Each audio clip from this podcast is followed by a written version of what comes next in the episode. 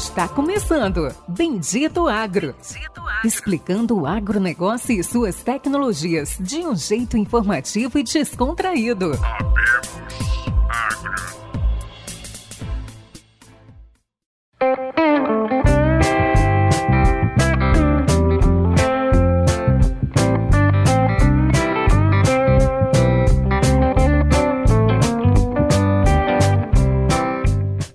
Todos os nossos amigos e ouvintes. Está começando agora mais um episódio do Bendito Agro, o seu podcast de conhecimento e inovações sobre o agronegócio do Brasil e do mundo. E hoje, como não poderia deixar de ser, é mais um episódio especial. A gente vai falar de um assunto totalmente novo. Nós nunca falamos aqui no podcast algo que não é só uma questão de inovação, não uma inovação no campo tecnológica, no campo que a gente está pensando, mas sim uma inovação financeira. Tá muita gente ouvindo, muita gente interessada, mudando uma forma de pensar, uma forma de trabalhar e investir no agro, não só de nós que estamos no campo, mas também do pessoal que está em São Paulo, em BH, no Rio de Janeiro, em Nova York, seja lá onde você estiver. Bom, pessoal, hoje nós estamos entrevistando Bernardo Reis. Ele é mineiro de BH, veterinário pela UFMG, tem 39 anos, e ele é Head Agro da 051 Capital. Bernardo, dá um oi, um bom dia, boa tarde, boa noite, como você quiser para os ouvintes do Bendito Agro. Olá pessoal, é um prazer estar aqui com você, Périx, compartilhando aí essa experiência nossa de desenvolver o, o primeiro FIAGRO né, de, de, terras agrícolas do Brasil. Muito obrigado pela oportunidade. Bom, fantástico. Bernardo, antes da gente começar, vou pedir, pessoal, compartilhe, curta, mande para o grupo da família. Esse aqui é um episódio mais técnico de finanças, então mande para seu amigo advogado, contador, aquele cara que é muito rico e quer investir em terra, ou aquele cara que tem que entender um pouco mais o que é o Fiagro, ou aquele povo que está perdendo dinheiro na bolsa nesse exato momento, que está investindo só em coisas que não funcionam e que queria estar tá no campo. Esse é o episódio para aquele cara e você dá uma zoada com aquele cara, brincadeiras à parte, e também, né, é, compartilhar conhecimento e se tornar uma pessoa melhor, com mais conhecimento e que pode conversar aí de um assunto que está tão na moda, de tamanha importância hoje no Brasil. Bernardo, explica um pouco o que é ser Head Agro da 051 Capital. Legal, Pérez. Então, a gente, né, primeiro eu vou apresentar brevemente a 051. A gente é uma gestora, ou multifamily officer, a gente faz gestão do patrimônio hoje de 13 famílias, que alocam capital em diversos setores da economia e, e uma das famílias sempre alocou muito capital né, por outros veículos né, diferentes aí de, de um fiago em, em terras agrícolas. E, e, era um desejo de todas as famílias né, que compõem o capital da gestora poder acessar esse tipo de investimento. Então surgiu de uma própria demanda né, de uma das famílias que não queria mais ficar só comprando né, ativos ou fundos imobiliários urbanos, e aí a gente partiu para esse projeto de estruturar um FIAGRO de terra agrícola Land Equity, né? que é um, um fundo onde o, o, fundo detém a posse né? E, e, e, o ativo imobiliário, né? sem, a, sem a possibilidade de, de devolução desse ativo para um eventual operador agrícola, né? diferente aí dos produtos existentes até então. Então a gente começou esse projeto há, há, há dois anos, e foi uma jornada, como aqui tem vários ouvintes da área de tecnologia, eu gosto de fazer uma analogia que foi quase uma jornada igual se montar uma startup, né? A gente pivotou aí a, a nossa tese de, de, de investimento em terras, né? Por várias questões que depois a gente pode decorrer, não decorrer aqui do podcast, estar tá compartilhando com vocês, mas a, a gente começou com uma tese, por exemplo, de, de investimento em terras de pastagem com potencial de conversão em áreas agrícolas e a gente acabou consolidando o produto né, do, do Fiagro nosso com terras agrícolas já consolidadas, exploradas já há mais de 10 anos aí com, com culturas de grãos. Então foi uma jornada de muito aprendizado e eu acredito muito que todo o mercado financeiro vai aprender muito nos próximos anos, porque tem uma grande oportunidade, uma grande necessidade de, de levar o mercado de capitais para o agro, né, ter um casamento perfeito entre essas duas áreas. Eu estava no, no mudo aqui, o, o Bernardo mostrando para mim, não consigo te ouvir. Bom, pessoal, vamos lá. O que, que é Fiagro? Vamos pelo básico. O que, que significa Fiagro? Então, o Fiagro, ele é um, um, veículo, é um produto né, do mercado financeiro, é um veículo com o qual a gente pode estar tá investindo é, desde operações de crédito para produtores rurais, pode ser, por exemplo, um conglomerado de CRAS, de né, de, de, de, de células de crédito agrícola, até mesmo terras, né, diretamente comprando imóveis rurais. Então, o Fiagro é um veículo né, para você poder fazer né, investimentos né, e levar é, opção de crédito, acesso a capital, né, seja adquirindo terras ou seja a gente levando crédito aos produtores rurais. E, e obviamente, assim, a grande maioria, né, como o Brasil, né, majoritariamente o crédito é um crédito tradicional, né, por linhas subsidiadas, era o que a gente vivia né, durante muitos anos, ainda não se tinha esses veículos estruturados até então. Como a gente está tendo uma escassez de crédito né, a cada ano, ano safra, né, o, o crédito subsidiado ele fica mais difícil de ser acessado pelo produtor, começaram-se a surgir os fiagos de crédito, que hoje a gente tem mais de 20 fiagos disponíveis né, de crédito no Brasil, e até então não se existia nenhum produto voltado para investimentos em terras, análogos aos FIIs, aos fundos imobiliários, que foi o que a gente desenvolveu recentemente. Fantástico, entendi. Agora, tem uma dúvida que eu já ouvi falar um pouco, né? O Fiagro, ele pode ter dinheiro estrangeiro ou não? Ou pode ter um Fiagro 100% estrangeiro? Como que funciona? Todos os Fiagros têm que ter dinheiro só brasileiro. Hum, como que é essa estrutura? Não, é possível, é possível, né, é, se ter cotistas, né, cotistas dos fundos em capital estrangeiro. A grande vantagem dos fiagros, assim como os FIIs, é a isenção tributária para quando se tem um fundo né, imobiliário, um FII, é, um FIAGRO, né, com mais de 51 cotistas e esses cotistas detêm aí no máximo 10% do capital do fundo. Você acaba tendo uma isenção né, de imposto de renda tanto do yield anual ou yield semestral, enfim, conforme a, a, a frequência de distribuição de dividendos, assim como a, também a isenção do imposto de renda num futuro, numa futura venda da fazenda, no, no caso de, de fiagros aí, de lendete como o nosso, né, futuramente vendendo essa área, o ganho de capital pode ser distribuído via dividendo para o cotista. E, e, esse benefício fiscal ele acontece quando esse investimento é feito por pessoas físicas brasileiras. Né? Quando você tem investimento estrangeiro, no fundo, no FIAG, por exemplo, ele já perde essa isenção tributária, o que reduz um pouco a atratividade desse produto, mas nada impede que o capital estrangeiro acesse né, esse tipo de investimento. Entendo, perfeito. Acho que antes de continuar, o pessoal deve estar se perguntando, né? Cadê o Lucian? Uh, hoje a gente está gravando dia 22 de junho. É, uma nova pessoa assumiu o comando da, da Colômbia, o Petro. Então, assim, o Luciano está bem preocupado, a família dele está lá. É, como vocês sabem, eu e, o, eu e o Luciano somos extremamente liberais, capitalistas, e a gente, quanto mais, menos intervenção do governo, menos socialismo, melhor pra gente. Então, vocês podem ver pelo teor da conversa. Então, assim, tá numa situação bem delicada lá de reunião. Ele é diretor lá de um grande grupo na Colômbia. A família dele tá lá, tá em Bogotá. E ele, infelizmente, não pôde participar dessa gravação. Então, tá aí. Luciano, se ouvir esse episódio que eu sei que você vai ouvir, um grande abraço Espero você no próximo.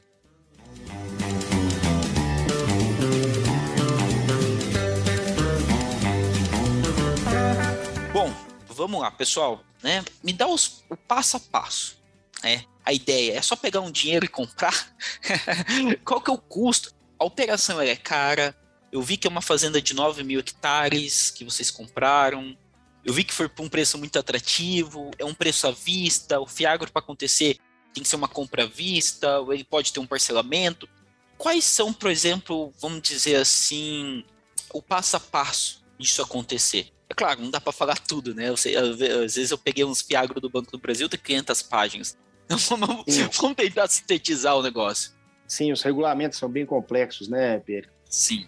É, na verdade, assim, o, o, o, nosso produto específico que a gente lançou até então, ele foi é praticamente um clube deal, né? A gente não fez um produto de varejo. Como é um, um produto novo no mercado, é, se a gente for olhar o, o, mercado de terras agrícolas no Brasil, como a gente até vinha, vinha compartilhando aí, Pérez, é um mercado que tem um, um valor estimado aí do, dos ativos superior a um trilhão de reais. E a gente praticamente não tem hoje né, acesso a investidores né, do varejo a comprarem um pedacinho de terra via mercado de capitais. Então, como é um produto que ainda né, é desconhecido pelo público em geral, né, de investidores em geral, e, e, existe um certo medo também pelas questões fundiárias, enfim, dos investidores que não conhecem o setor, a gente optou por um produto específico, né, para um público de, de investidores que já, já tinham um mandato claro de interesse em investir em terras agrícolas. A partir desse mandato, a gente partiu para buscar um ativo que fizesse sentido né, que, que a gente basicamente partiu de uma premissa de ter uma área mínima de 3 mil hectares de área agrícola, para que a gente pudesse ter uma, uma atratividade de arrendatários, né, que tivessem uma escala mínima para a produção. A gente optou por, por regiões, né, avaliar ativos que fossem de fronteira agrícola, com o objetivo de, de captar uma área que tivesse um potencial de upside na valorização imobiliária no médio e longo prazo, né, diferente de regiões muito consolidadas, onde as terras já estavam com uma valorização muito alta. E a gente também buscou uma fazenda que tivesse né, condições agronômicas já consolidadas né, para alguma, alguma cultura de soja, milho ou algodão, ou a combinação das três. Né? Então, uma área que tivesse um mínimo teor de argila aí de mínimo 20, 25%, que a gente tivesse aí uma, um regime de chuva estável aí de pelo menos 1.300, 1.400 milímetros, né, majoritariamente durante o período da safra. Enfim, e uma região que já estivesse em fronteira, mas que já tivesse algum, algum pacote tecnológico também já previamente validado para a gente reduzir riscos aí futuros de liquidez desse ativo.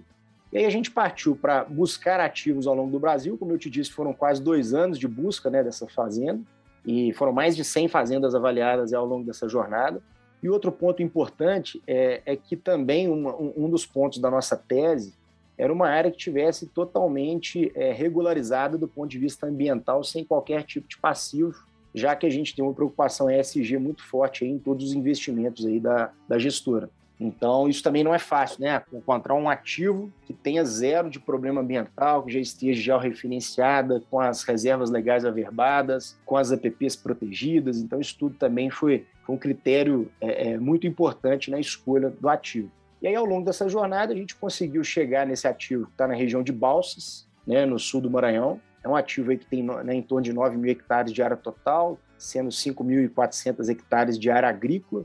É uma área que está operada já há oito anos pelo grupo SLC Agrícola, então uma área que já está muito bem cuidada, não é difícil a gente achar aí operadores tão profissionais quanto a SLC, né, aproveitando aí para fazer um, um, reconhecimento né, ao grupo, que realmente são muito profissionais. Então, é, é uma área extremamente consolidada, com um operador muito sério, né, que que realmente cuida né, desse patrimônio, desse ativo como se fosse deles, né, eles têm um cuidado né, análogo ao que eles operam nas áreas próprias. E isso nos deu muita segurança para poder avançar e, e, realmente negociar a aquisição né, desse ativo pelo antigo proprietário. E, e, a gente fechou um contrato de longo prazo com a SLC. Então, o, o, os investidores, né, basicamente, eles vão desfrutar de um ganho né, imobiliário futuro ao longo do período em que a gente continuar com ativo dentro do fundo e um yield anual, né, a gente paga em frequência anual ao final da safra, né, para os cotistas correspondente ao valor do arrendamento que a gente tem juntamente com a SLC. Ótimo. Então, assim, é, até que vou. Posso falar valores? Porque é público. Não, pode, pode ficar à vontade. O que for público eu posso abrir. Tá, fantástico. Então, assim, são 155 milhões em 9 mil hectares e aqui tá falando que vocês conseguem fazer até segunda safra de, de milho, esses 5 hectares. Sim, o ativo é um ativo bastante interessante. Eu já tive algumas vezes na fazenda. É, é uma área que tem em média aí, em torno de 40% de argila.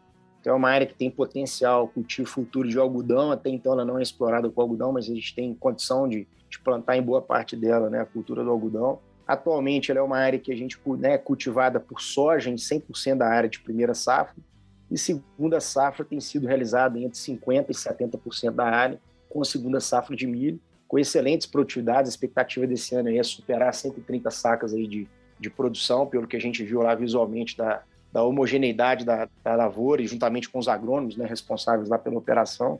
E, e, é uma fazenda que também é operada com né, as áreas que não pegam segunda safra de milho, são operadas hoje com integração com pecuária. Então, é uma área que é 100% explorada em segunda safra, seja ela com milho, né, majoritariamente em milho, e uma segunda alternativa para boi, né, onde a gente, eventualmente, por uma janela ali de, de mais risco, optar por ampliar para 100% da área. Uma característica legal, Pérez, uma característica bem bacana, né, aproveitando aí a, a, pergunta que você colocou da segunda safra do milho, né, como o Maranhão está muito próximo do Nordeste brasileiro, a gente tem naquela região uma condição comercial de venda de milho extremamente favorável, onde a gente tem aí talvez uma das melhores condições de venda de milho para o mercado nordestino, para consumo no mercado interno, então a gente consegue boas negociações de milho ali ao longo do ano, o que é bastante favorável para expandir essa área de segunda safra.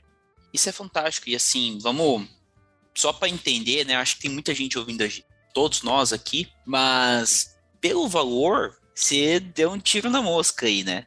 Acertou a mosca. Porque assim, e eu já falei isso várias vezes aqui no, no podcast, é o que define o valor de uma fazenda, por que, que uma fazenda de sorriso vale mil sacos, mil duzentos sacos, uma fazenda em primavera, que é onde estou hoje, em Primavera do Leste, vale mil duzentos sacos, e por que que você conseguiu, né, vamos falar, né, a very good deal em balsas, se você consegue ter, produzir isso. Eu vou citar até um caso, eu sei que o Grupo Sheffer tem 10 mil hectares no Maranhão, que eu, eu não sei muito bem onde tem esses 10 mil hectares, que eles plantam milho, e eu sei que o milho vale muito aí.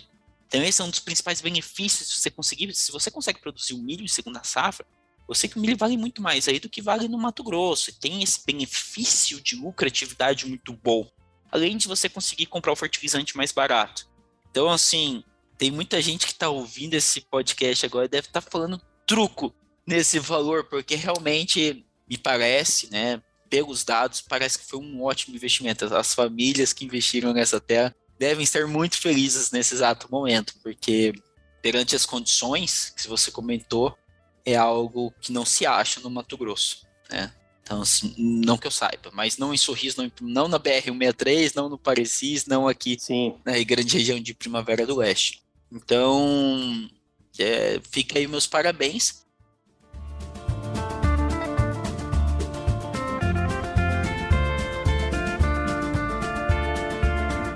Mas agora a gente vai continuar algumas outras perguntas. Como que você vê a evolução desse Fiagro? Está cada vez mais comum, está saindo mais notícias. É, como que você está vendo o futuro desse tipo de negociação uh, do Fiagro? E se você puder comentar também quais são os tipos de Fiagros que tem hoje no mercado? Qual é a diferença uhum. de vocês para uma, uma XP, para uma BTG? Como, qual que é, se puder explicar um pouquinho melhor. Legal. Então, os fiagros, né, a gente tem é, basicamente três tipos de fiagros. Né? A gente tem fiagros de direitos creditórios, fiagros imobiliários e fiagros de participações. O nosso fiagro em especial são, é um fiagro imobiliário, né? como eu comentei que a gente adquiriu essa terra. É, pensando em fiagros imobiliários, acho que tem dois, duas grandes oportunidades. Né? Tem os fiagros de crédito, que o produtor cada vez mais vai precisar de acessar novas formas de financiamento da safra, e aí o Fiagro acho que é um excelente veículo para se desenvolver aí uma operação de crédito e ajudar o produtor a financiar parte da sua safra é, através do Fiagro. E, e, uma outra vertente são os fiagros imobiliários com o objetivo de expansão das áreas agrícolas. Né? Cada vez mais com a, com a valorização imobiliária que a gente vem vivendo nos últimos 10, 20 anos, e há uma perspectiva né, de valorização imobiliária muito grande ainda nos próximos 10, 20, 30 anos, até por um, um desnivelamento de, de, preço de terra agrícola no Brasil para outras regiões análogas do mundo, como Argentina, Estados Unidos, Canadá, enfim. Existe aí um, um, um gap muito grande ainda dos valores das nossas terras, né? Tirando esses, essas exceções de áreas que já estão extremamente valorizadas, como você falou, 63, enfim, que ainda vão continuar valorizando, mas talvez não na proporção de áreas de regiões de fronteira. É, então, pegando essa, essa lógica, hoje, para um produtor expandir a área agrícola, ele desembolsa um capex, né, um investimento muito alto em terra. Isso limita muito a capacidade de expansão né, dessas, dessas empresas agrícolas. Sejam elas desde aquele produtor que roda na pessoa física até uma grande empresa como a própria SLC, que é o nosso parceiro.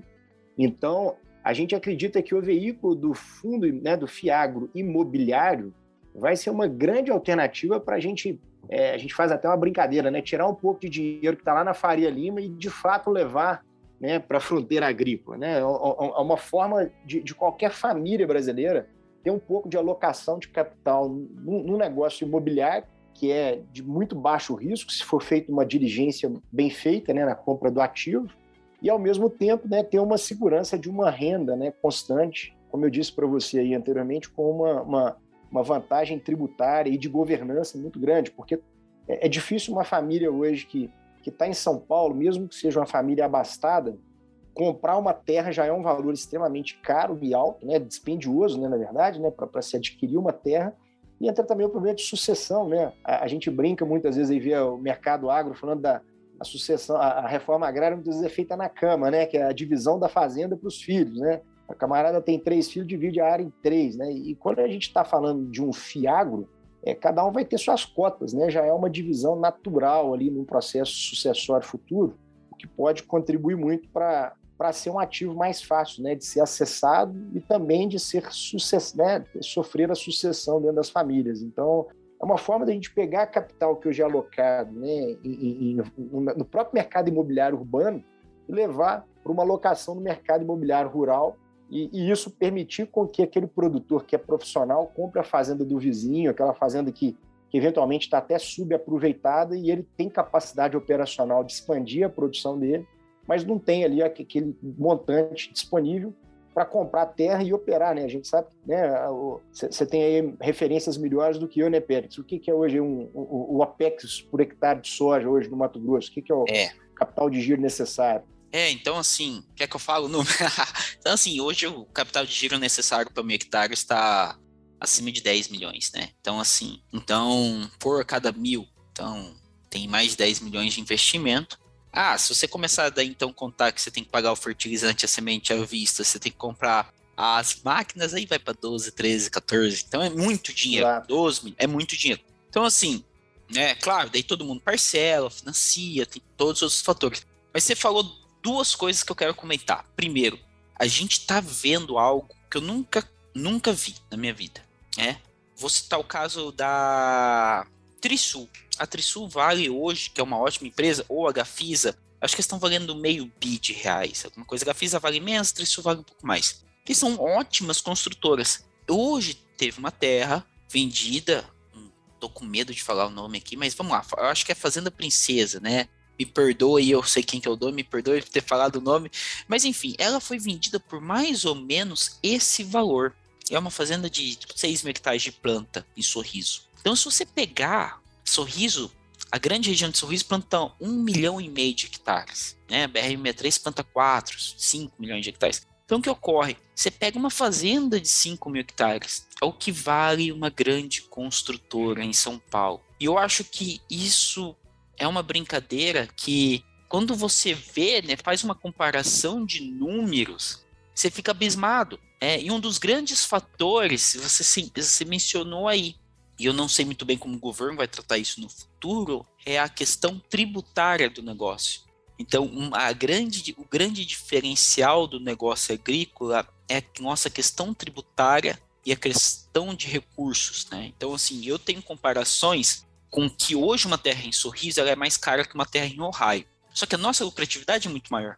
Então, assim, a gente tem, a gente tem vários fatores que produzir e ganhar dinheiro no agro é melhor no Brasil que em vários lugares do mundo. A não ser que você vá produzir na Flórida ou na Califórnia, que daí você produz é, milho doce, vegetais, que é onde eu trabalhei. Então, assim, a gente tem uma oportunidade gigantesca. E isso já está se tornando palpável pelos valores. Né? Então, você pega as ações na bolsa, você vê bancos que detêm partes de terras que valem menos do que a própria terra que ele detém. E isso está lá, está lá, está acontecendo. Então, é algo impressionante. A gente está vivendo um momento no Brasil e muito diferente, muito interessante. E o curioso, né, Pérez, que você comentou agora dessa transação, essa transação não saiu em nenhuma mídia, né? Hoje você pega aí a, as principais mídias, vamos pegar o valor econômico como um, um veículo aí de, de negócios, né? Você vê negócios ali de, de 20 milhões a um bi, mas uma transação dessa, que seria relevante para qualquer setor, ela não apareceu na mídia. Então, eu acho que isso traduz muito a oportunidade que existe hoje no agro, né, para a gente poder de fato levar o mercado de capitais em diversos produtos, né, não só o imobiliário, mas o, né, os produtos de crédito, enfim, para a gente poder dar oportunidade para quem está no meio urbano investir no agro e, ao mesmo tempo, a gente potencializar a expansão, né, a própria expansão da, da agricultura em cima de áreas degradadas, né, que a gente tem ainda uma, essa oportunidade, né, Pérez? Mas falta funding, falta funding para que esses produtores de fato consigam avançar em cima dessas áreas e, e gerar um, um, um resultado atrativo para essas operações. Sabe o que, que eu penso muito?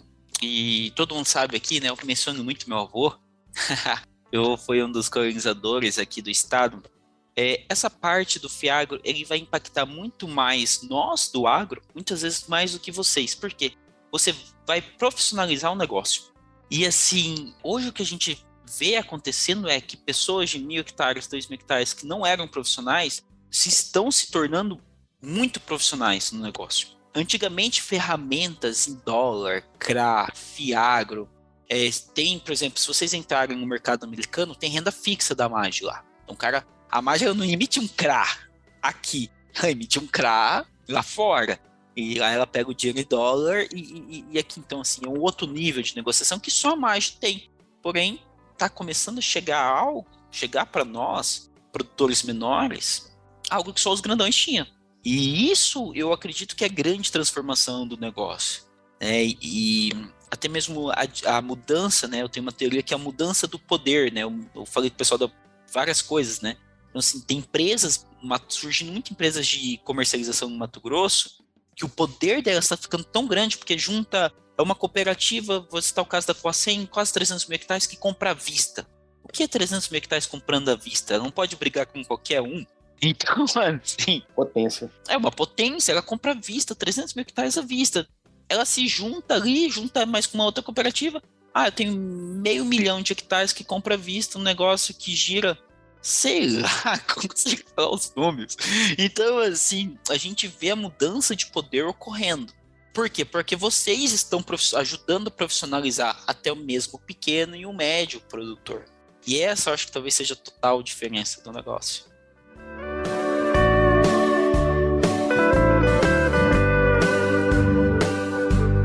É uma outra alternativa, Pérez, assim, que, que o Fiagro né, permitiu, é aquela família que eventualmente né, também não queira continuar operando, também não queira desfazer do ativo, ela integralizar o ativo dentro de um fiagro, tendo inclusive diferimento do ganho de capital a ser pago né, a posteriori. Então, é, é uma alternativa para essas famílias. Né? A gente acredita muito que é muito comum né, o processo sucessório no agro ser algo, é, é muitas vezes, um, um, momento delicado das famílias. Né? E, e, e esse veículo veio, inclusive, como uma alternativa para ajudar nesse momento de sucessão, principalmente para aquela família que não pretende continuar operando, mas quer continuar com seu ativo alocado aí no, no, no agro. Né? Então, é uma alternativa interessante a ser estudada aí pela, por várias das famílias que eventualmente não têm interesse de continuar operando os ativos.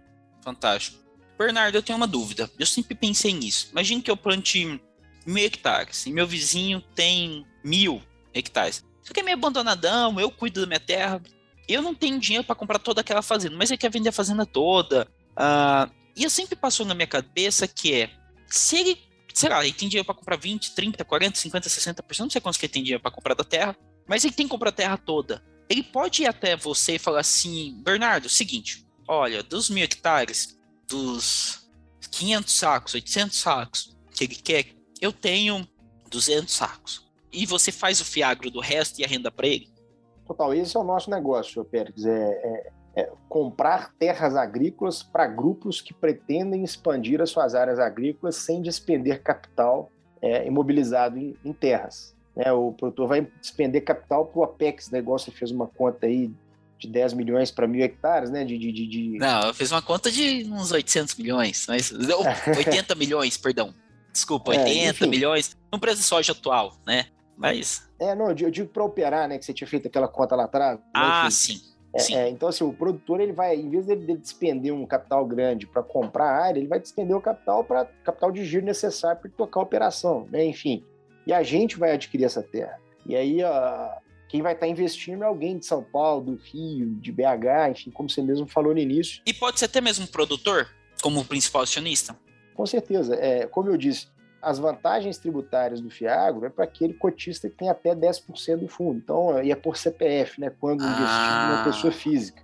Então, mas ele pode ter 20, 30, 40, 50% do Fiagro, né? É totalmente possível, né? Tem nenhuma restrição. Então, ele pode entrar, e, e inclusive nesse primeiro Fiagro que a gente fez, Pérez, é uma, uma parte relevante né, dos, dos, dos investidores são investidores que já, já têm operações agrícolas ou são investidores do, do agro, que já conhecem do agro e viram como uma boa oportunidade de investimento. A gente está desenvolvendo um novo produto que provavelmente a gente deve lançar em novembro. Vai ser um fiagro, né, bem maior do que esse, talvez quatro vezes aí o tamanho desse fiagro inicial. A gente já tem uma área bem avançada em negociação com o grupo, já opcionada, e a gente está agora estudando né, como é que nós vamos levar esse produto, se vai continuar sendo um produto exclusivo para um clube de investidores, ou se a gente vai desenvolver uma classe de cotas aí para o varejo, enfim, mas é um, é um próximo produto e, e, esse trabalho do, do podcast que você está gravando com a gente, assim como várias outras iniciativas nossas de outras casas de investimento, é de fato educar né, o investidor a essa possibilidade que até então era desconhecida pelo público em geral. Pergunta: vocês têm interesse de vocês mesmos cuidar da terra ou prefere repassar para um, alguém mais profissional? Porque é claro, você pode ganhar um arrendamento, mas e isso é um, isso é um, eu já cuidei de algumas vezes, já sou agrônomo, apesar de muitas pessoas perguntam, você não parece agrônomo, mas eu sou agrônomo, de uma família, bem de uma família de produtores. A diferença entre, e agora falando um pouco disso, né, é, quando eu citei um caso dessa fazenda, todo mundo falou, meu Deus, que absurdo. Porque você comprar a fazenda para arrendar, dizem que é o pior negócio que tem. É muito melhor você comprar e tocar ela. Mas é claro, se você paga ela à vista, não é um mau negócio. As pessoas confundem porque o preço da terra é mil sacos, mas é mil sacos em 10 anos. Essa é a grande questão. Quando você vem para o valor, o VPL à vista, ela cai pela metade, ela cai para 500, 400 sacos. Essa é a grande diferença. Isso era um jargão, né, Pérez? Era até um jargão, né? A pessoa talvez não é preguiçosa, ele arrenda a fazenda, né? E isso é outro, outro mito que a gente tem que quebrar. Viu, pai? Você é preguiçoso, ó. Você, você né? arrenda sua fazenda. Exatamente. Tinha esse mito aí né, no meio, Fica né? Ah, fulano não gosta de trabalhar, não. Arrendou pro vizinho, né? Enfim. É. Mas isso hoje é um veículo, né? Pra você ter ideia, hoje a gente tem mais de 500 FIIs, né, que são fundos imobiliários. Quem movimenta o, a mercado de construção civil no Brasil são os fundos imobiliários. E isso ainda não acontece no agro, está começando agora. Então, é, é um trabalho educacional né, dessa alternativa de investimento que a gente está fazendo, e sem dúvida nenhuma, eu acredito muito numa expansão muito rápida da, da posse né, da, dessas, desses ativos. Né? Os fundos imobiliários agrícolas passarão aos FIAGROS, né, os fundos de investimento em cadeias agroindustriais, passarão a deter né, um, um montante muito mais relevante de ativos imobiliários para permitir essa expansão agrícola por, por quem é profissional. Te respondendo, a nossa tese é 100% imobiliária, a gente não tem a menor pretensão de operar não temos competência né, para operar. A gente sabe que fazenda é uma fábrica a céu aberto. É, me admira muito, mais uma vez, eu vou fazer mais um jabá da SLC, o quanto eles são profissionais, desenvolveram uma cultura né, dentro das fazendas deles, enfim. É, quem tem que operar é um grupo grande como eles, como a própria Mágica que você comentou aí, que está no Mato Grosso, e vários outros grupos, né, familiares ou, ou já... Não, eles são bons mesmo. Ah, pode falar, eu conheço, já entrei umas 5, 6 fazendas deles, são tudo são bons, já vendi via Corteva também, são bons. Então, exatamente. Então, cada um tem que estar na sua a nossa competência hoje é de é, alocar, fazer uma boa diligência, escolher o ativo adequado. Esse é o nosso know-how. É de identificar a oportunidade, como você mesmo falou, poxa, foi uma mosca branca. Não, a gente comprou um, menos de 1% dos imóveis que a gente avaliou.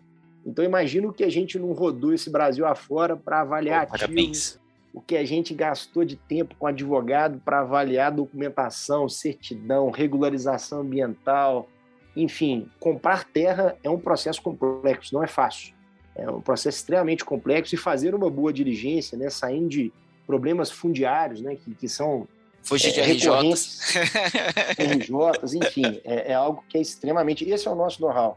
É, é conseguir identificar oportunidade e alocar bem esse capital e buscar um bom arrendatário. Um, é outro ponto super estratégico, é ter um arrendatário AAA, né, que, que, que vai agregar valor ao ativo e não vai nos dar nenhum tipo de, de trabalho aí ao longo desse processo. Oh, fantástico. Parabéns. Pessoal, uma vez eu li, não sei se foi, acho que foi o Thiago Reis, lá da Suno, eu vi ele comentando que o potencial de Fiagro no Brasil, acho que ele é três vezes maior que o imobiliário, e a gente está pensando no Fiagro mais de terra. Mas se a gente pensar em Fiagro de operação, não dá para saber o valor, entendeu? A gente tem, enquanto um prédio BH é um valor comparado a um prédio de Nova York que é o dobro, três vezes o valor, a terra é mais cara que a terra nos Estados Unidos e é mais cara que a terra na Argentina. Então, assim, a gente tem um potencial absurdo. É, a gente fala de um trilhão, a gente não sabe se é um trilhão talvez seja mais. Sim, provavelmente é mais, tá? É, provavelmente mais. Você vai comparar todas as terras agricultáveis do Brasil com vale menos do que uma Microsoft? Não é possível. Entendeu? é, então, assim, e agora eu vou citar um caso, pessoal. Eu gosto. Hoje eu vi em Primavera do Leste. Já, a gente já tá encerrando. É. O Bernardo ainda tá no escritório, 9 horas, 9 e 15 da noite. Acho que a esposa dele vai, vai matar ele. Mas hoje eu vi um caso muito legal. Tem uma mansão aqui em Primavera do Leste que todo mundo passa apaixonado na mansão. O cara gastou 10 milhões de reais na mansão. Um cara famoso aqui. E ele vendeu numa troca de uma fazenda. Tá? Ele comprou uma. É, ele deu e comprou uma fazenda, acho que mil hectares. Ele gastou 10 milhões na casa, deu uma troca. E a mansão entrou em troca de 100 hectares. Uma casa maravilhosa, linda. Ele gastou 10 milhões de reais na casa. E eu, eu fiquei com aquilo na minha cabeça. O Otaviano Piveta, muitos anos atrás, ele trocou um caminhão em 30 mil hectares. E isso é algo que ficou muito forte. Eu lembro que um, um amigo do meu pai pegou um apartamento, isso oito anos atrás, e trocou em 300 hectares. Um apartamento que valia um milhão e meio, tá?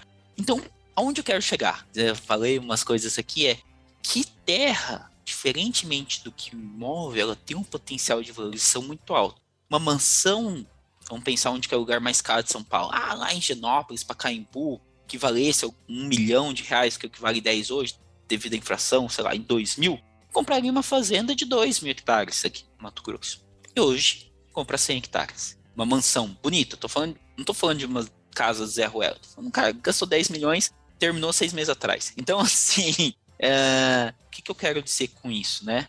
A valorização do imóvel foi muito menor do que a valorização de terras. E além da valorização da terra, a gente também tem o arrendamento, tem o que ela produz. Então, o potencial do Fiagro ele é inúmeras vezes maior que mesmo que o potencial imobiliário no Brasil, tá? Talvez nos Estados Unidos não seja a mesma coisa, mas enfim. Até complementando o seu raciocínio, assim, e hoje quando a gente vai olhar quem que compra e vende terra, geralmente é quem está na micro-região que aquela fazenda está alocada. Então, a, a, a concorrência né, a disputa pela compra da terra é muito regionalizada. que a gente levar essas terras para um produto, né, para o mercado de capitais, você vai ter uma disputa. Imagina se a gente tivesse hoje no Brasil 30 fiagros querendo comprar terra. Né? Se aumenta essa concorrência e, e preço de terra é oferta e procura. Né? Então, a entrada dos fiagros é mais um potencial de valorização imobiliária para essas áreas, né? criando aí uma, mais uma justificativa para esse racional que você colocou fantástico. É isso. É, e isso parece uma coisa idiota que eu falei, mas é algo muito sinistro, né? É, é algo que tem vários casos, eu não vou ficar mencionando aqui, a gente já tá encerrando, mas no passado que se trocava apartamento por terra e aquele rolo, se você pegar aquele mesmo apartamento à beira da praia, vamos pegar um lugar bom, vamos pegar o cara acertou no apartamento em Genópolis, que é um bairro que não desvaloriza, ah, um dos maiores bairros de São Paulo. Aquele apartamento, se você pegar Pode ser um apartamento novo. Onde você que vendeu aquilo lá e comprou um novo, né? Cara, não vai comprar um terço da terra que ele trocou. Um, quarto, um quinto.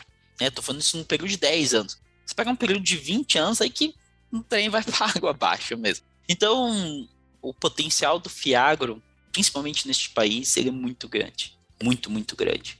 Ele é, e o potencial de valorização e de acompanhamento de inflação, ganho de capital, principalmente não tributário também, ele é muito superior ao imobiliário. A não ser que você compre um terreno e depois vire, como que é o, o cara lá de Nova Mutum, o Ribeiro, construiu ali perto da praia, uma praia famosa em São Paulo, o terreno de Riviera São Lourenço e vira Riviera São Lourenço. Aí você não tem como, competir. Você comprou, cara, você comprou uma fazenda do lado da Riviera, o cara constrói a Riviera. Pô, aí foi um bom negócio. Mas assim, fora isso, eu acho que não é não sei se você vai ter tanta sorte. Mas é isso. Uh, Bernardo, quero te agradecer. Uh, obrigado, obrigado pela aula. Uh, se você quiser voltar aqui no futuro, se, quiser, se for fazer alguma coisa nova, seja bem-vindo. E é isso. Fica com você. Qualquer coisa que eu esqueci de perguntar, pode falar. Vamos dar tchau. Não, bacana. Eu tenho muito a agradecer essa oportunidade. Eu acredito que esse veículo aqui do podcast é, é de fato mais um veículo para a gente ajudar a democratizar esse conhecimento do Fiagro né, para a população, tanto do agro quanto quem está nas grandes cidades. E, e, com certeza temos uma estrada longa e estamos só começando. Muito obrigado, Pérez. Obrigado, obrigado a todos os ouvintes e até o próximo episódio.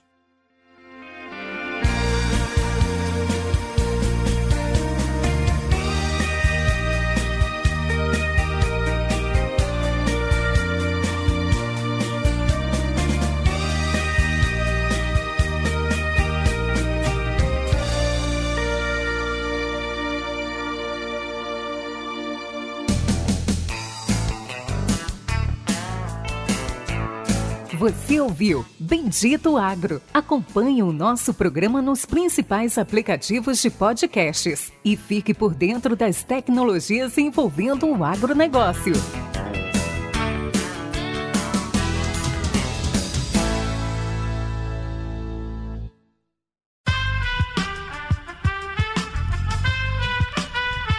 Esse podcast foi editado por Aerolitos Edição Inteligente.